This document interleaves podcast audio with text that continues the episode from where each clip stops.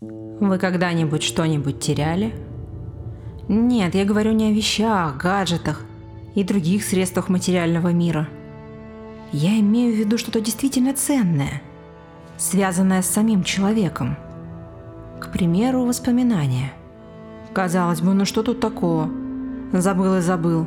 Всего лишь один давно прошедший день. Крохотная частичка в вихре ежедневных прожитых событий. Чего переживать-то? А вот если забыл все, тут пиши пропало. Особенно, когда это произошло не по причине болезни, а в результате... Нет, к сожалению, и эту мысль я не могу четко сформулировать. Потерял все и сразу. Вот что случилось. Пожалуй, это самое короткое объяснение моего нынешнего состояния. Старый потрепанный вагон, обклеенный какой-то безумной рекламой, слегка притормозил, а потом его резко бросило вправо. Я хорошо прочувствовала запомнила этот ужасный поворот. Да и как такое забудешь, когда каждое утро машинист словно нарочно не вписывается в него, заставляя пассажиров испуганно вздрагивать и озираться по сторонам. Или он тоже не способен вспомнить вчерашний день? Протяжный скрип и мигающая световая лампа возвестили о приближающейся станции, будь она неладна. В мой самый первый день я стал называть ее безнадегой. А как иначе? Ведь с нее нельзя ни уехать, ни уплыть, ни улететь. В конце концов, даже просто уйти. Зато на нее можно прибыть. И возвращаться сюда снова и снова, изо дня в день, из года в год, из века... Господи, да когда только это закончится? Хотя как может закончиться то, что по сути своей не имеет начала? Пассажир напротив недовольно покосился в мою сторону. Так бывает, когда уставишься в одну точку и о чем-то думаешь. Поверьте, не пройдет и пяти минут, а тебе уже начнут хамить и указывать на то, что ты откровенно пялишься. В таких случаях лучше не спорить. Молча извинитесь и отведите взгляд. Этого будет вполне достаточно – потому как здесь не очень любят пререкаться. Здесь, где правит вседозволенность, конфликты заканчиваются довольно быстро. Взмах ножа или выстрел пистолета. И все. Смерть. Хм, какое странное слово. Всего шесть букв может обхватить целую вечность, в которую, надо заметить, умудрился попасть. Один чертов день, растворившийся в бесконечных повторах – эдакая муха в янтаре. «Выходим?» Муднично поинтересовался проводник. «Выходим». Вначале я пытался выяснить у него хоть какую-то информацию. А когда понял, что бесполезно, стал отшучиваться. Теперь и вовсе покорно соглашаюсь. Какой смысл болтать с мертвецом? Поправив сумку, он проштамповал мой билет и шмыгнул носом, из которого струилась тонкая ниточка крови. Так бывает с теми, кто из прошлой жизни помнит только свою смерть. И ничего больше. Увидел собственную кончину, сфотографировал в подсознании, как дегеративным снимком, и навсегда запечатлел себя в этом состоянии. Сидящий напротив пассажир опять недовольно нахмурился и одарил меня острым, словно игла, взглядом. Ненависть так и скворчала в нем, словно на сковороде злобы, с такими лучше не связываться, а то был случай. Впрочем, ворошить именно эти воспоминания я не собирался. Все равно они сами о себе напомнят очередным повтором. Осторожно поднявшись, я прошел соседний вагон. Здесь было многолюдно. Сразу видно молодое поколение. У кого пустые глазницы, у кого рот зашит бечевкой, а кто и вовсе лишен всяческих конечностей. Тут ведь тоже как на земле. Что рождаешься, что умираешь в муках непонимания. Куда попал? Зачем? Вам ведь до крайней станции? Голос заставил меня испуганно попятиться назад. Я хоть здесь человек и не совсем новый, но к незнакомцам отношусь с большой опаской. А куда же еще? Нехотя ответил я, так сказать, привычным для всех маршрутом. Понимаю, вы заплутавший. Кто? На моем лице возникло непонимание.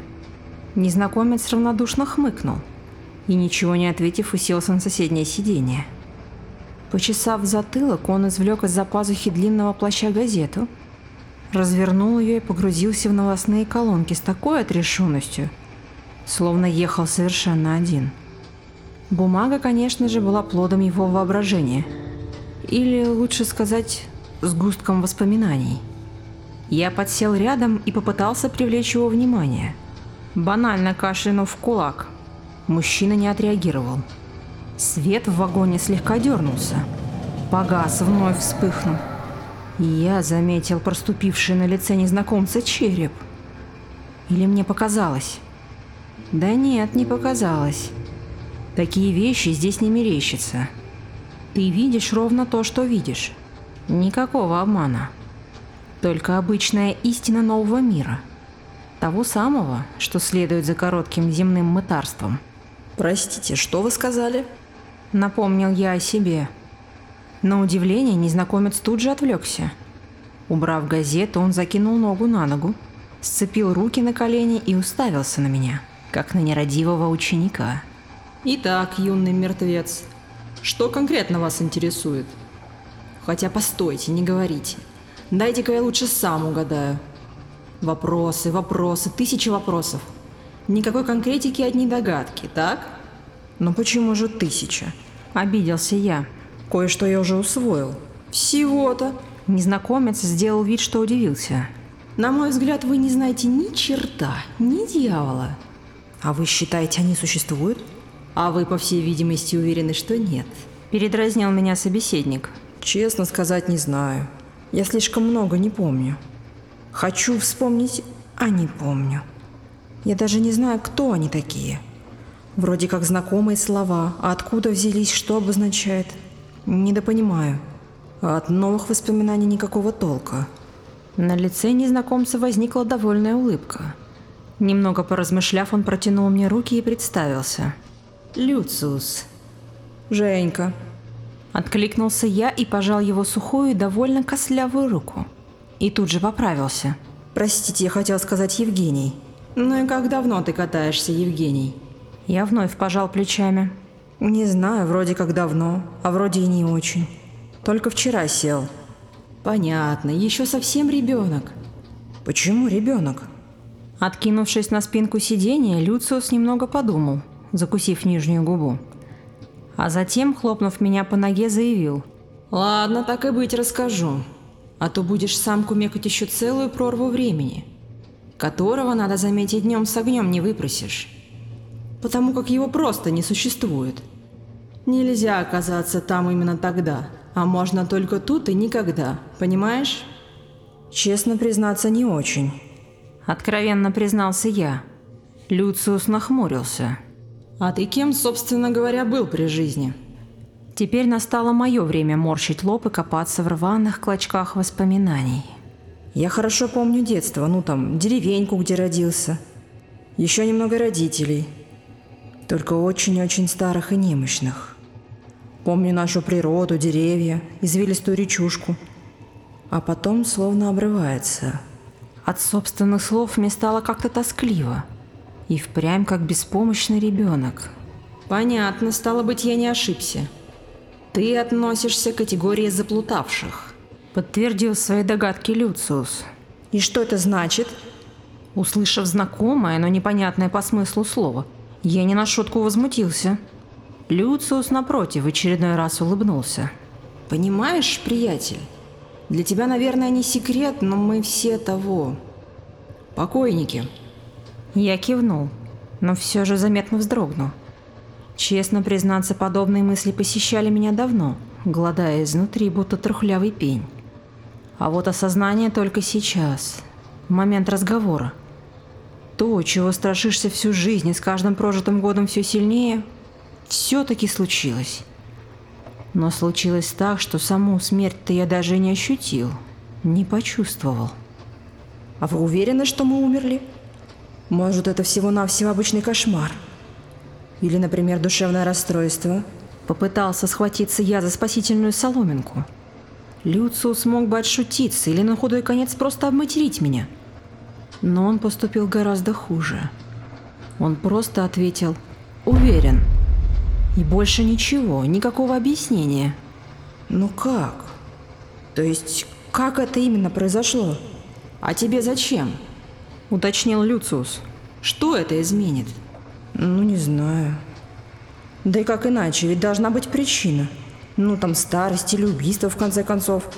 Люциус задумался, при этом важно надув щеки. Хорошо, давай поступим иначе. Кое-что я действительно могу объяснить. Ты хорошо помнишь, как ты родился? В том мире.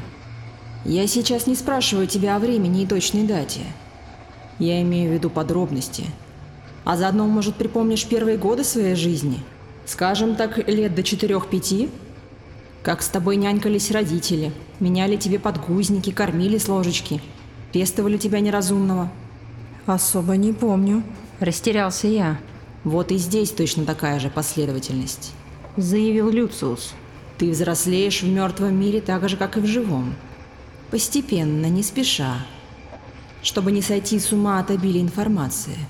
Чтобы не выть по ночам, будто одинокий волк, и не кидаться на стену от осознания. Видишь, еще совсем юные ребята. Он указал на целый ряд новобранцев в армию усопших. Глаз у них нет. А все почему? Я отвечу. Не заслужили пока еще. И говорить не могут, потому как нечего. Поверь, и ты также шатался здесь. Пока не пришло время слегка прозреть и сделать первые шаги. Но почему так происходит? Зачем мертвым адаптация? В голове никак не складывалось сравнение земному взросления со смертью. Да потому как мысль, что ты в одночасье потерял все самое ценное. Ужасно. И она не может свалиться на тебя разом. Иначе прихлопнет словно муху, и все, будешь как терзающийся. Они не могут смириться. Вот и умирают снова и снова. А ты должен привыкнуть и свыкнуться. Я посмотрел в окно и вздрогнул. Там, у самой кромки леса, кружила толпа людей. Странных людей. В просторных одеждах и с факелами в руках. Ровным строем, будто по команде. Они шествовали в раскрытые ворота дощатого дома храма. Поезд мчался быстро, и я не успел запечатлеть тот момент – когда они зайдут внутрь, закроют двери и распрощаются со здешним миром, опалив стены. Зато я увидел длинную вереницу висельников, стоящие вдоль дороги гильотины и берег реки, в водах которой, словно оглушенные рыбы, плавали сотни утопленников. «Они что же, все сами?» Ошарашенно прошептал я. «Ну а кто же еще?» Удивился Люциус. И немного подумав добавил – знаешь, э, человек вообще многое делает исключительно сам. Что на земле, что здесь. Совершает смертельные ошибки, которых не исправить. Отталкивает тех, кто рядом. Безрассудно кидается во все тяжкие. Грешит по полной. Получается, иного выхода нет? Если я вспомню тех, кого забыл, мне только останется, что лезть в петлю? Испуганно предположил я. А если адаптируюсь, буду кататься на этом поезде со слепыми и глухими мертвецами? По-моему, неплохой вариант. Постойте, а если... Не подобрав слова, я указал на кромку леса. Но «Ну разве можно умереть, будучи уже мертвым? А почему нет?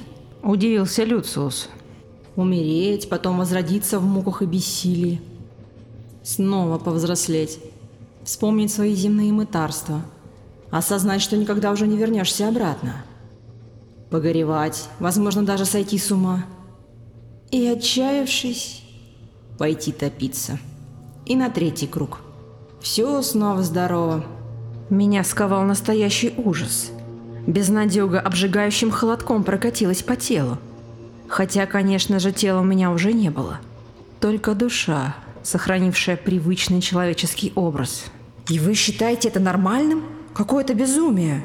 А кто говорил, что должно быть радужно и весело? Люциус тяжело вздохнул и замолчал. Видимо, вспомнил о чем-то своем, давно потерянном, но все еще горячо любимом. Больше мы с ним не говорили. Молча сидели и думали, каждый о чем-то своем. Он, наверное, вспоминал близких, а я продолжал копаться в разрозненных чердаках памяти, силясь отыскать забытые земные образы. А может, у меня и не было никакой семьи? Родители – да. Впрочем, и тут я мог ошибаться. Слишком уж размытыми были образы. Так стоит ли жалеть о прошлом? Или воспоминания приходят позже, вместе со зрелостью? Я очень надеялся, что моя догадка верна. Впрочем, существовать здесь без воспоминаний и тешить себя мыслями, что обрел бессмертие – сомнительное удовольствие. Люциус вышел на остановке в открытом поле, а я решил ехать до крайней станции. На всех других я уже был. Или не был, но отчетливо помню, что сходил с поезда. А что было дальше? Хоть убей, сплошная пустота. Правильно он назвал меня потерянным. Один и тот же день, один и тот же поезд. И разговор этот, кажется, уже был вчера, а может и раньше, не помню. Но лицо Люциуса показалось мне очень знакомым. Крайняя станция. Так здесь называли это место. Я возвращался сюда в тысячный раз. И мне казалось, что каждого пассажира знаю в лицо. Задумчивые, печальные, одинаково растерянные – Мало кто из них понимал, где находится. Смерть давила на нас своей бестолковой недосказанностью, а воспоминания, не спеша просыпаться, тяготили в конец истерзанную душу. Здешний мир был совершенно непригоден для жизни, если в этих местах еще можно пользоваться этим понятием. Мы все просто отбывали свой срок длиной бесконечность. И теперь я окончательно осознал, что знать подробности своей смерти – подобно мукам неизлечимой болезни. Я видел, как это происходит. Те, кто умер на войне, продолжали загнанно идти в бой. Те, кто слег от болезни, метались в агонии. А те, кому не посчастливилось вспомнить близких, медленно сходили с ума. Жуткое, надо заметить, зрелище. Но самое страшное, что постепенно и я начал вспоминать потерянное прошлое. Образ моей жены пришел внезапно – Однажды, когда я задумчиво уставился в окно и попытался не фокусировать взгляд на бесконечные проявления пыток и самобичевания, я увидел ее. Она стояла в дверном проеме и, скрестив руки на груди, с грустью смотрела на меня. Нет, она была не просто печальной. На ее лице читалось настоящее отчаяние. Но почему? Что могло ее так расстроить, я не знал. Даже когда растормошил разорванные лоскуты своей памяти, я все равно не смог найти ответа. Станция напоминала огромный вокзал в викторианском стиле. Почерневший кирпич, мосты, переходы, дымящие трубы и тысячи составов, прибывающих сюда из разных частей этого безумного мира.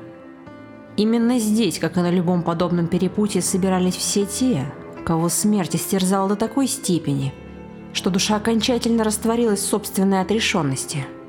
Я прошел мимо толпы вопящих во весь голос людей. Думаю, они бежали от войны, но так и не смогли выскользнуть из ее кровавых лап. Их пропитанная кровью одежда и открытые раны слишком откровенно бросались в глаза. Здесь можно было встретить кого угодно. Самоубийц, случайных жертв, маньяков и невинно убиенных. Изуродованные тела, покалеченные души – Обычно они оказывались безумнее остальных. Их слишком внезапно выдернули из жизни, и они так и не смогли поверить в собственную кончину. Сойдя с перрона, я покосился на группу ребят в мотоциклетных костюмах. Этих я встречал куда чаще остальных. Обычно они не задерживались на одном месте. Все спешили куда-то. Наверное, искали своих стальных коней, которые привели их в эту кошмарную страну забвения. Привычным маршрутом я отправился к выходу с вокзала, где на огромной площади линчевали ведьм. Да, здесь встречалось всякое. Я не очень любил подобное зрелище, но меня будто тянуло именно туда. Протиснувшись сквозь очередь прокаженных, что топтались на месте, я случайно заметил привязанный на одном из поручней яркий цветастый шарфик. Что-то неуловимо знакомое – Отвязав его от стальной перекладины, я крепко сжал находку в руке и попытался прислушаться к собственным ощущениям. Страх вспомнить нечто страшное отозвался в груди острой болью. И вновь пустота. Ничего не значащий обрывок неуловимого образа. Хотя нет, почему ничего? Что-то все-таки было. Нехорошее предчувствие, тревога. Именно шарф пробудил во мне эти странные ощущения – еще один образ всплыл среди толпы серых, безжизненных лиц. Ему было семь. Шортики, рубашка с коротким рукавом, напуганный взгляд. Возможно, я видел свое отражение. Но, скорее всего, образ касался моей земной жизни. семьи. Ведь была же она у меня, черт побери. Растолкав груженных под завязку солдат, я ринулся вперед. Навстречу своим воспоминаниям. Навстречу своему безумству. Метание по вокзалу закончилось так же внезапно, как и началось. Шмыгнув в один из проемов, что притаился аккурат между двумя пыхтящими зданиями, я вышел на небольшой полустанок и словно попал в другой мир. Вокруг осенняя листва, унылый пейзаж, да салатовое здание купеческих времен. Непонятное чувство пришло чуть позже. Я определенно здесь был, и не раз, не два, а гораздо больше. Может, именно поэтому, зайдя внутрь, я направился не направо, где располагались билетные кассы, а налево, где за отделением камеры хранения находилась скромная столовая. Несколько высоких, раскатанных как блин стоек и касса продавщицы. Завороженно оглядываясь по сторонам, я подошел к ближайшему столу, за которым стоял худощавый мужчина в твидовом костюме. Но был он не один. Рядом на чемоданах сидели двое детей, мальчик и девочка. Их бледные лица напоминали застывшие маски – Одним словом, огромные восковые куклы. Доброго здоровья вам! Поприветствовал меня мужчина, слегка приподняв шляпу котелок. И вам того же. Машинально ответил я. Давно ждете? Жду. Ну, конечно. Это же станция. Здесь все чего-то ожидают. Кто родственников, кто воспоминания, кто чего-то еще. Лично мы с детьми ждем поезда. Я кивнул и покосился на безжизненные лица. Правда, они у меня замечательные. Мои милые крошки, как же я их люблю. Простите, но, по-моему, они... Они спят. Быстро перебил меня мужчина. Это вы верно заметили, добрый господин. После перенесенной болезни они быстро утомляются, и я стараюсь давать им больше отдыхать. Зачем беспокоить таких малышей? Разве что делаю их портреты на память. Мы очень любим фотографироваться – ведь это наше первое совместное путешествие. Не желаете полюбопытствовать? Ничего не понимая, я лишь коротко кивнул в ответ. С радостью похвалюсь своими работами. Обрадовался мужчина и вынул из дорожной сумки стопку фотокарточек. Дрожащая рука протянула мне снимки. На толстой картонной бумаге были запечатлены в основном дети. На некоторых попадались и взрослые – все сосредоточенные в накрахмаленных одеждах и закрытыми глазами. Очень странные фотографии. У меня создалось впечатление, что все они мертвы. Но высказать свое предположение этому импозантному человеку я так и не решился. Мы вместе с гувернерами и моей прекрасной Элен жили в огромном доме и были безумно счастливы. А потом пришел врач, господин Годвик, и сказал, что в городке началась эпидемия. Мы закрылись в доме и решили переждать. Нам было очень трудно, но мы выдержали. И хотя дети и жена безумно устали, я знаю, что скоро они наберутся сил и пробудятся от вечного сна. А пока вот я стараюсь не упустить ни одной возможности, чтобы запечатлеть нашу поездку. Продолжил рассказывать мужчина. Я слушал и ощущал, как меня начинает пробирать озноб – Мое сознание отказывалось верить в столь откровенную историю гибели целой семьи. «Ну как вам?» – поинтересовался пассажир. «Очень даже неплохо», – откликнулся я, передав обратно карточки. Я был слишком потрясен, чтобы выразить свои чувства как-то иначе. «А у вас есть фотографии?» – спросил он. «Фотографии? Какие фотографии?» «Вашего ребенка, семьи, Убрав снимки в сумку, он указал мне на повязанный на рукаве шарф. Мой взгляд коснулся находки, и внутри опять что-то зашевелилось. Некий неприятный холодок непонятного волнения. «Эй, папаша, возьмите свои булочки и компот!» Окликнул меня звенящий женский голос. За прилавком возникла тучная пожилая продавщица в белом фартуке, который был не в состоянии скрыть ее цветастое в горошек платье. На ватных ногах я приблизился к ней и подхватил пластмассовый поднос. «А где ваш пострел-то?» Поинтересовалась она. Теперь внутри не просто колола, а нещадно рвалась наружу ужасная тревога. Повернув голову, я уперся в узкое стрельчатое окно, через которое хорошо просматривалась низкая платформа и стальные линии рельсов. Кирилл сидел посередине и водил по металлической поверхности пластикового солдатика. «Сын!» Крик боли вырвался у меня изнутри, но вряд ли он мог услышать этот нещадный вопль. Поднос полетел на пол, а я рванул наружу.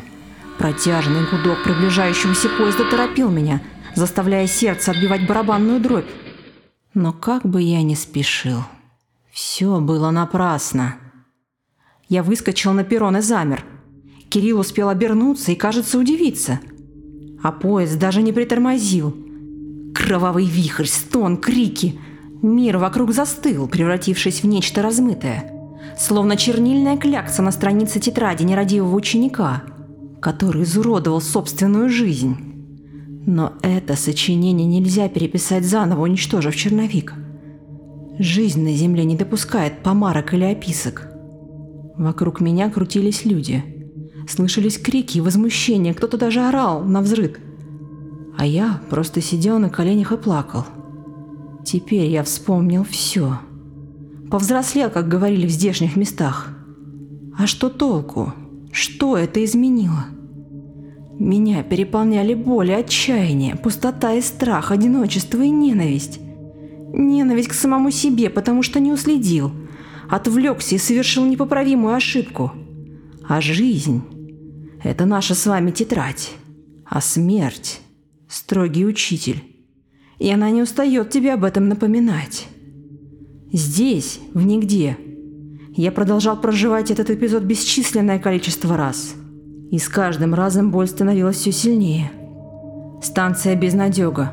Что она могла принести в мой мир, кроме вечной изматывающей боли? Наверное, ничего. Поднявшись с колен, я вытер слезы. Подошел к безжизненному телу, поднял его на руки и отправился куда-то вдаль.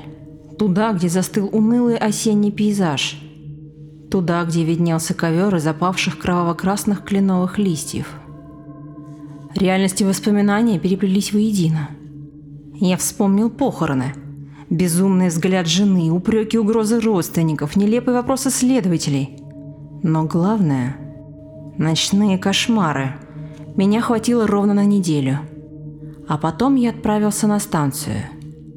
Я хотел ехать на работу.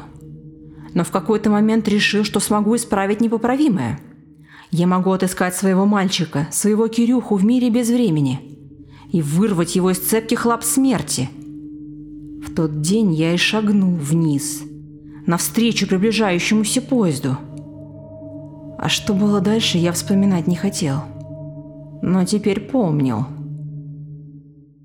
Я шел вдоль узкоколейки, когда за спиной послышался противный скрип. Обернувшись, я уткнулся взглядом в небольшую двухместную дрезину. Тормоза вырвались под колес сноп искр. «Давно бредешь?» – поинтересовался проводник. «Достаточно», – равнодушно ответил я. «Вот и я про то же», Кровавая нить почти высохла, и он стал похож на обычного живого человека. «Залезай, я подброшу до станции».